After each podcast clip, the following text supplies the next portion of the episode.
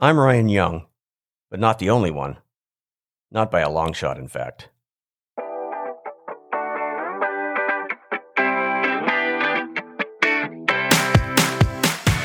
Have you ever Googled your own name? Unless your name is unique, like my childhood best friend, Channing Wankier, you'd probably find many people who share your name. So that got me thinking what if I reached out to other Ryan Youngs, people that I've never met, and interviewed them? What would I find? What similarities would we share? What new and interesting things would I learn about other Ryan Youngs, with whom, on the surface at least, I have nothing in common except the same name? Let's find out.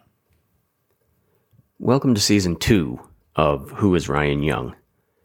When I started this quirky project, I really only anticipated that it would go for one season with 10 or maybe a dozen episodes. But at the conclusion of the first 10, when I was struggling to find new guests and I called it a wrap, I had a number of people reach out to me and say, You need to find more Ryan Youngs this project is really cool. And so that encouraged me. And of course, I think it's cool because I'm Ryan Young. But hearing from others who thought that this was also a pretty cool idea, and after taking a little time off, well, we're back. And I have found some new and amazing Ryan Youngs out there, and I've started talking to them. And just like in season one, these Ryan Youngs, too, have an amazing story to tell. It's just so interesting what you can learn about someone just from asking them questions and just from listening to their answers. So let's kick off season two of Who is Ryan Young? This is episode one, The Fiddler. And interestingly, I interviewed a fiddler in season one as well. That fiddler from Minnesota had an incredible life story to share and this new fiddler from Scotland has another great life story to share. Who would have thought that I'd interview two Ryan Youngs that are both fiddlers for this series? Not me, but here we are. Let's get started. Welcome to the podcast, Ryan. Oh, well, thank you for having me. So, give us the the elevator pitch version of, of course, the podcast is called "Who is Ryan Young." Tell us who is this particular Ryan Young. um, well, my name's Ryan Young, and I'm I'm from Scotland. I'm very near Loch Lomond, where I am. It's a little village called Cardross, and I'm I'm a traditional fiddle player. That's that's me. And and Loch Lomond. So I've been to Scotland just once. We spent um, a few days in Edinburgh, and then we went to the west coast near Oban and stayed in a place for about a week, which was just beyond beautiful. But where is Loch Lomond relative to either of those two places? Um, it's about 20 or so miles kind of northwest of Glasgow. So it's not too far from Glasgow. And, okay. Um, the village I'm from, Cardross, that's actually within the same kind of council area as Oban. It's a place called Argyll and Bute. So. Okay. And you, you live there now as well as you grew up there too? Um, yes, so I've kind of been in Cardross my whole life and not straight far away. okay, and, and and let's talk about your fiddle playing. So you said a traditional fiddle player. What does that mean exactly when you add traditional there? Um, well, it's really just because I, I play Scottish and Irish music on my fiddle rather than kind of classical music. Um, okay. Like, like that's the biggest asked question if you play the violin. What is the difference between a fiddle and a violin? and it's there's no difference. It's just the music that's played on it. So I'm a traditional fiddle player rather than a classical violinist. That's why I'd say. And and how long have you been playing the fiddle or the violin? Um, I've been playing twenty one years now. I think. Wow! And and remind me again how old you are. Um, so I'm thirty. Okay, so you started quite young. yeah, and uh, been doing it basically your whole life yeah, it's kind of it's been like the constant thing in my life. Really, is playing the fiddle. Um, like when I I was very young, like very very young, I didn't tend to speak very much. Um, and um, I heard Aly Bain, who's a famous Scottish fiddle player, playing the fiddle, and I loved this idea that this instrument kind of spoke on his behalf. So I was kind of like well, that looks like a good thing. I could just get this box to speak for me and I won't need to speak. So, um, I love that, that you found your voice through the instrument. Yeah, so I, I do feel that. I feel that I, I speak to people when I play, is and like I feel more comfortable letting the fiddle speak than me speaking. okay. And and is that why also you like the traditional music?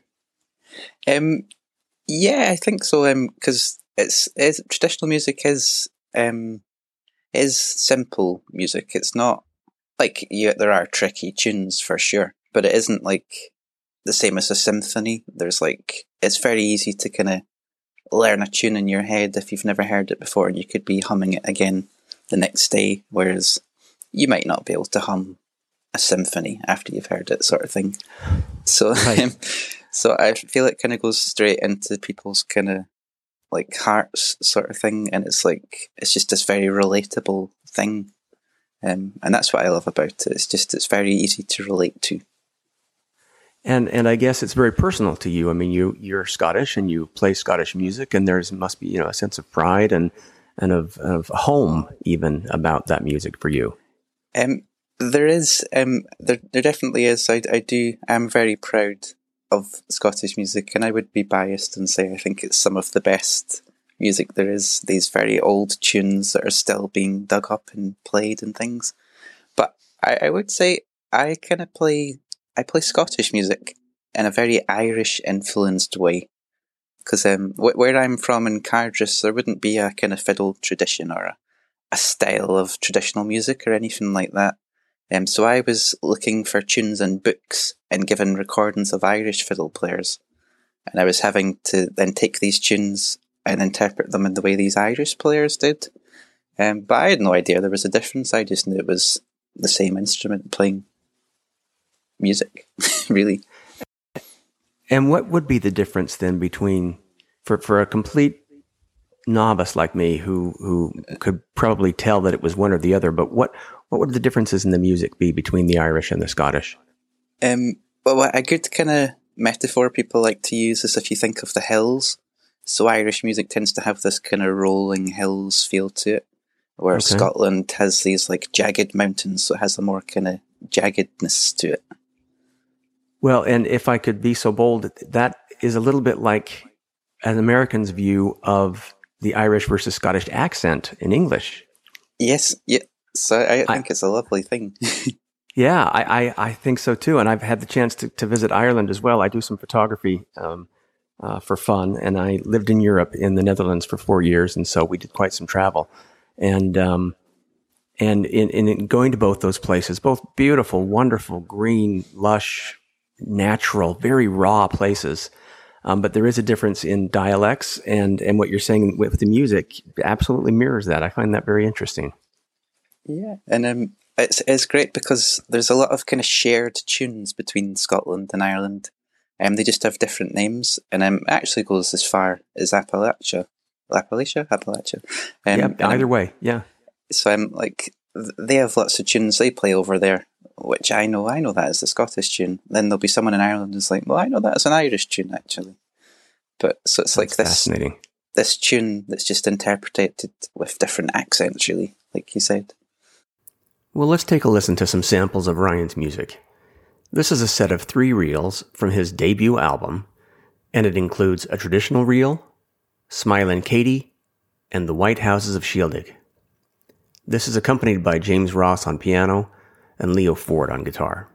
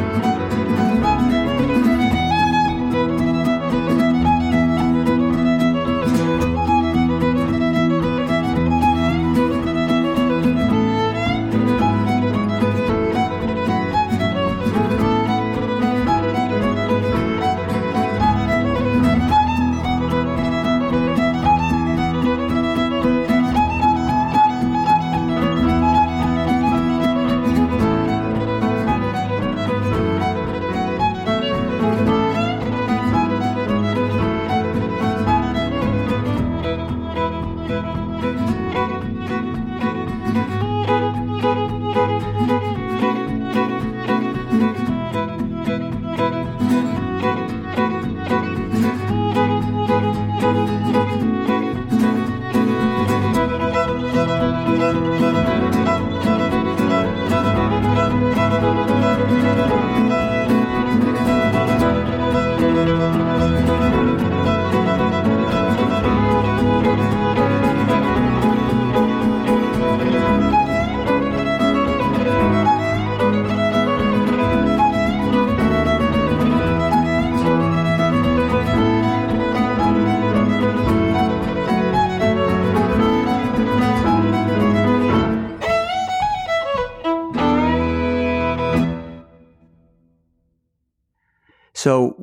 say um, you play this this uh, traditional music, does that mean that that you play alone, or are you part of a, a, a group, large or small?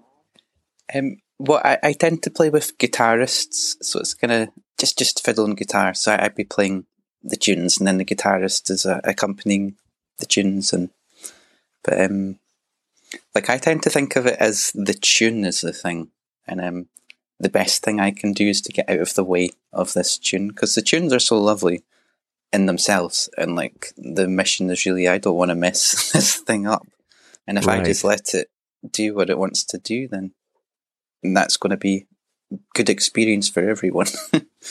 okay, and you perform a lot and all over, right? Tell us a little bit about uh, about that. Um, Yes, so um, I've been kind of playing. I was playing a lot before COVID times. Um, so I was I was doing tours of Germany and France and um, all over the UK and bits of Ireland and over to Belgium and places like that. And um, I was due to go to Switzerland and Sweden. And um, a huge ambition of mine is actually to play in North America. And um, through lockdown, I took part in something called Folk Alliance. Um, which is a big kind of what's the word um, conference. It's a big kind of folk music conference, and um, I have managed to hook up with an American agent who's going to help me get gigs in Canada and the States. So, um, that was kind of it's a bit of a detour of your question there, but no, no, it's it's very interesting. H- how long have you been? When did you tour for the first time, or when did you perform? I mean, I imagine it's like anyone you start performing, you know, you start playing at age nine and you get good enough that you perform for your family and then you eventually get bigger and bigger and bigger. Where's the first significant performance that you remember thinking this is both amazing and maybe a little scary and, and here we go? um, I'd, I'd say I'd feel that about all of them. Every time I play the fiddle, I feel this is a bit scary. but um, like the very first kind of music performances I was given, um, there are these kind of Highland gatherings that happen in the central belt of Scotland, so kind of Glasgow to Edinburgh. And it's all the kind of islanders from like Isle of Skye or Lewis or Islay or places like that. The people that have come to live down this end, they would meet up and they'd all kind of sing songs and they'd have a piper and then perhaps a fiddle player.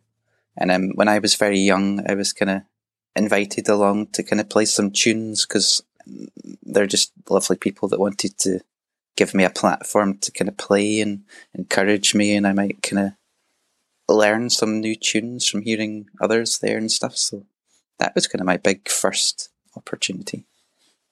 That's wonderful. I know Islay, of course, because of the Scotch. oh, yeah. and so, what would you say is the biggest venue you've performed at then? Um, well, there, there's a very famous kind of singer from Scotland you might have heard of called Paolo Nutini. Um, okay.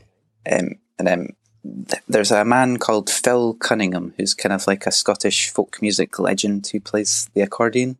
And um, he was a teacher on the course I did, the university course at the Royal Conservatoire of Scotland. And Phil played on Paolo's album and got some students to come and do some gigs with Paolo. And um, one of them was at a huge festival called T in the Park. And I think they were playing to about 80,000 people wow. that day. So that's, that's the biggest I've done.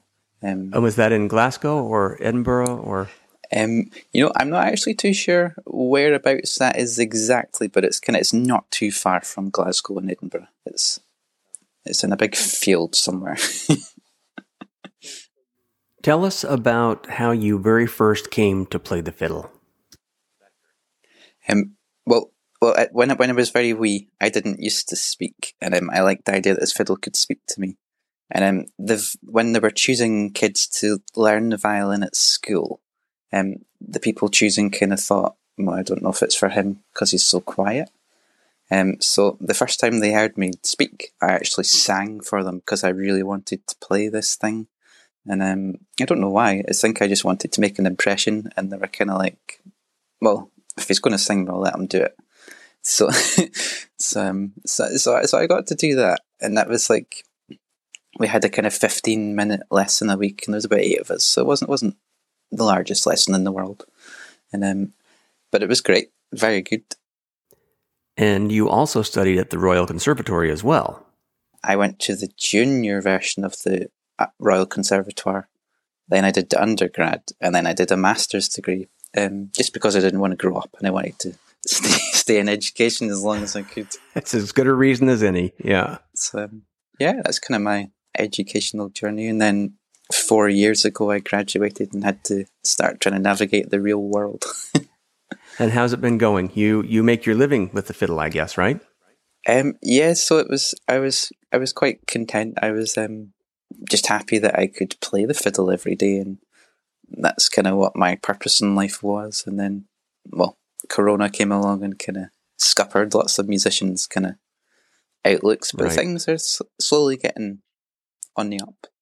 So. Good. So, and while we're on on COVID and the pandemic, have you and your family been okay, uh, health wise and otherwise, managing it through this last eighteen months or so?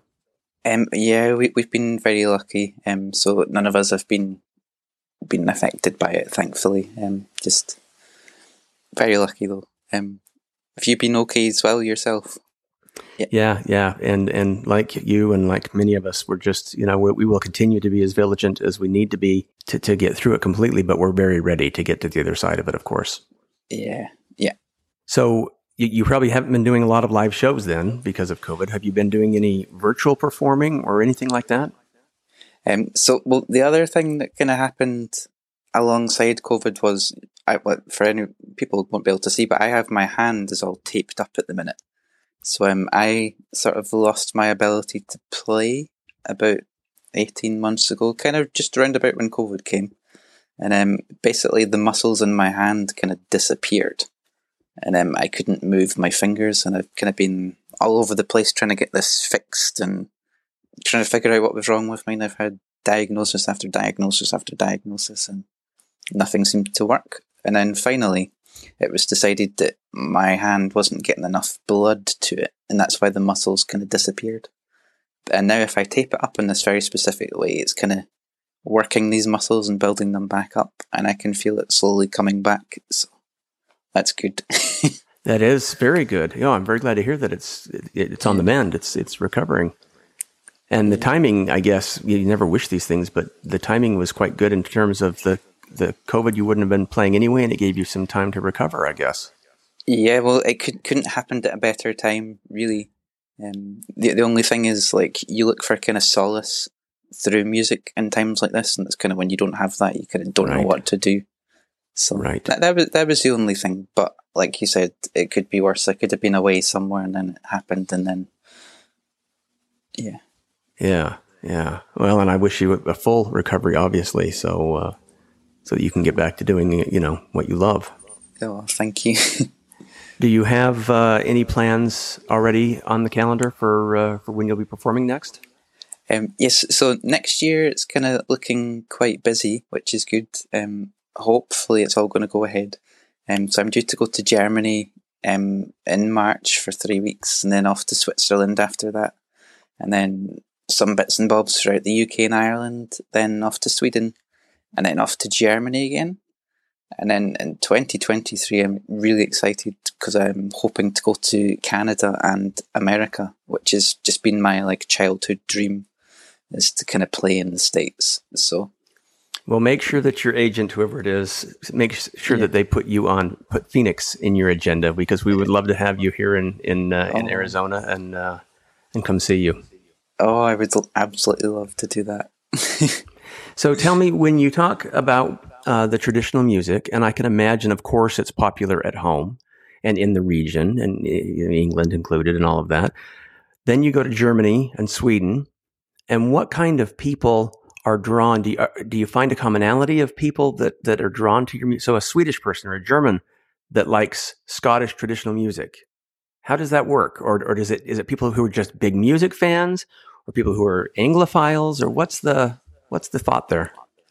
Um, well, like I, I'm, I'm a big believer that the kind of the tune sort of transcends all these things because um, no matter where you go, the tune is the same. It's like this common denominator.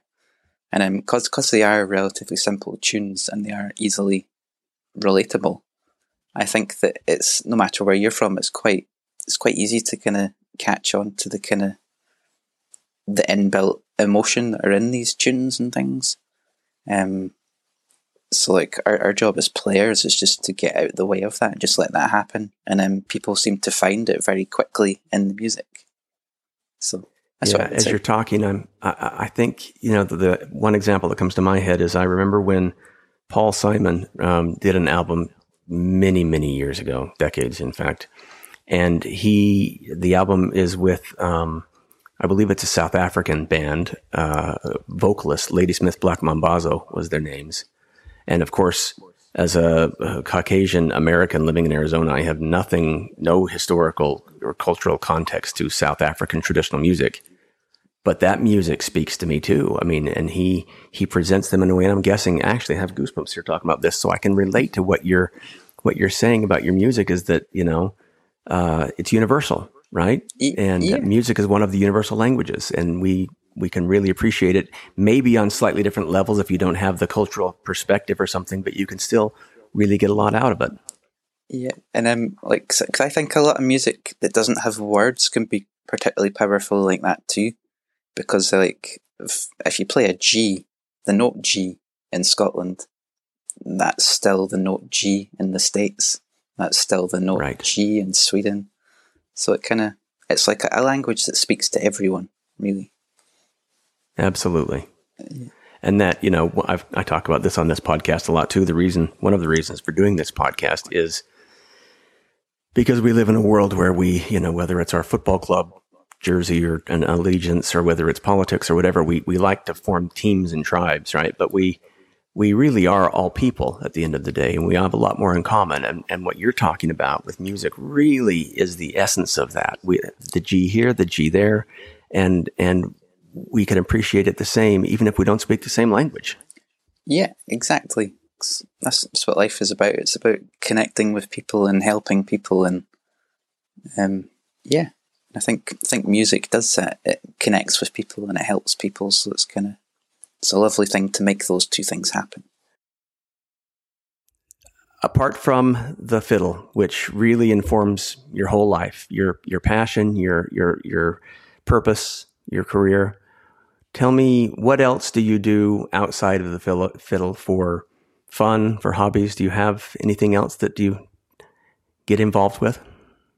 Um, well, well, that, that's kind of that's kind of the problem when like because I I've, I've invested my whole life just kind of in this very narrow path of wanting to play the fiddle. Because um, people listening might not believe this because I've I've not really stopped talking, but um, I don't speak an awful lot in day to day life, and I'm kind of thought of as this very shy, quiet person. And it is really this fiddle just kind of breaks these barriers for me and lets me kind of get on with things. Okay. Um, so I, I don't do a lot other than play the fiddle, really. Okay. And how many fiddles do you own? Well, well, how, how I got my fiddle's an interesting story. I just have the one, the one main one, really. Um, so when when I was wee, um, my parents couldn't really afford to get a good fiddle for me, and um, because I was so young, it's kind of should we spend a lot of money on this? Is it just a phase? Is it what? So um, my mum found one at a jumble sale, which is essentially it's like a yard sale that happens in a, a village hall, and um, it was five pounds. So she thought, well, that's that's a safe enough bet. I'll buy that. So she bought this little three quarter violin from this jumble sale, and um, then I went busking on that fiddle, and um, that's how I paid for the one I have just now. Um, so I have the one fiddle, but it's very, very sentimental because I think of it as being this kind of five pound fiddle. And it's just, it's always been like a part of me, it is a part of me. Um, like the sound of it, I hear it more as my voice and when I hear back my speaking voice sort of thing. Which is, so yeah, just the one fiddle. Wow. So so you have the, the, the five pounder is not the one you perform with though. You perform with the other one or mm, no? So so the, the, the five pound one that's only that was just a small kind of three quarter sized. So wouldn't it be too small for you as an adult now? Yeah, yeah. Unfortunately. Yeah. okay. And then, but that one led to you being able to raise the money through yes. uh, busking, street performing, and and and procure the one that you play now. Yes. Um, so, so I really should have told you about that when you asked about a performance thing that was like a big first for me. I used to go busking a lot. So I think I've kind of never been scared about playing for people just because I did it so much. Right. Um, so yeah. And I, you do that in your hometown or in Glasgow or? Um, well, well, the village village I'm from is very near Loch Lomond, but not quite at it. So I would go like right into the heart of Loch Lomond, and um, it sounds a little bit bad, but it'd be full of tourists, and um, it kind of, I think it kind of made their day to see like a, a, young Scottish child with like the tartan and playing the traditional fiddle tunes, and kind of, it was it was it was a good place to go if you wanted to make some money busking. absolutely. Well, I tell you, I absolutely would have been one of those that would have. Uh, put some money in your hat or your case there, as well as probably oh. taking a photo, right? Because you oh. this, this, traditional with your colors on and your and your fiddle. It's, it's it's wonderful. In fact, I have a photo similar to that of um, that I took in Paris of a guy in a beret playing the the accordion on the street, and he was you know very much uh, knew his audience and got some euros out of me. oh, great! um, well, in that busking experience, an American couple did actually give me a dollar. Um, so I still have that, and I do think of it as that's my first dollar. oh, that's hilarious! That is hilarious. Do you have? Um, you mentioned a couple of of key people, a professor and and, and, a, and a musician, um, a couple of musicians, I guess, that were maybe uh, could we call them mentors for you a little bit uh, in your youth? Are there any other people that have had a big influence on your life? Um, well, there's there's a fiddle player who's extremely famous, um, and I'm sure lots of listeners have heard of him and his band. It's a man called Martin Hayes, and his band is called The Gloaming. And um, oh. he he was a huge well was is a huge influence on me, um, cause like when I was kind of growing up, I mentioned that there wasn't kind of a regional style from around here, or kind of like there wasn't a this is how this music should be played sort of thing. And um, the way I kind of started playing myself was kind of sort of reminiscent of some of the things Martin Hayes would do. And then a teacher of mine kind of said, "Hey, I think I think you'd really like listening to this guy." And um, I did. it was kind of everything he did was kind of just like what I dreamed the violin might sound like, or what a fiddle might sound like. So it's a very kind of very lyrical kind of emotive quality and it like really goes to the heart of the tune and kind of like does everything that I kind of dream musical do. It kind of breaks down barriers and just speaks so clearly and purely and from the heart. Um, so kind of listening to Martin's music has been a huge influence on me. And he's an Irish fiddle player. So my kind of dream in life is to be like a kind of a Scottish version of Martin with Scottish music. Oh, that's so. wonderful. Yeah, well, I, I know you interviewed the fiddle player Ryan Young from the States from Trampled right. by Turtles, so I'd, I'd, I'd love to do a fiddle duet with him one day. And oh, not just because of the not just because of the name sharing thing, but also because I think he's incredible. And um, I'd love to play Scottish music with this kind of rocky bluegrass American guy who's he's amazing. that could be really cool. That could be really cool. Yeah, he was a great interview. He had um, he had a lot of funny stories about his music and, and his musical history, and he also had quite uh, he shared really quite some uh, some sad news from 2020. He had a very very bad COVID year, and um, but he sounded like uh, you know he was on the upswing and things were getting better, and, and I had a great conversation with with him. It was really enjoyable. So yeah. And I do love the name "Trampled by Turtles." That's such a great band name, right? yeah, it's so good. this has been, um, as every one of these podcast conversations are, has been fantastic. You know, it's two strangers. This, in this case, literally on other sides of the world, coming together and and having a, a lovely conversation. Um, and I I can't wait to hear more of your music. I listened to a little bit uh, in preparation for this. Can't wait to listen to more of it and to uh, to share this with uh, with our small but but growing podcast audience. So thank you very much for taking the time to do this, Ryan. No, thank you very much, Ryan, for having me. I was delighted that you asked, so thank you very, very much. And that's our podcast for today. I want to close off today's podcast with another piece of Ryan's music. But before I get to that, I want to give you some ways to reach out uh, and find more about him and more about his music on your own if you're interested. So his website is www.ryanyoung.scot. That's dot .scot. And then his Facebook, Twitter, Instagram, and YouTube all use the moniker Ryan Young Fiddle, all together, one word, Ryan Young Fiddle. So for Instagram, for example, it's instagram.com slash Ryan Young Fiddle. I hope you have enjoyed today's episode as much as I have. I'm really glad to be kicking off season two with such a spectacular and interesting guest. And I really agree with Ryan. What he said about his music, the tunes and the melodies being quite universal. As I have listened to more and more of his music, both in preparation for this interview as well as since, I just am really drawn to it. I've always been drawn to the stringed instruments.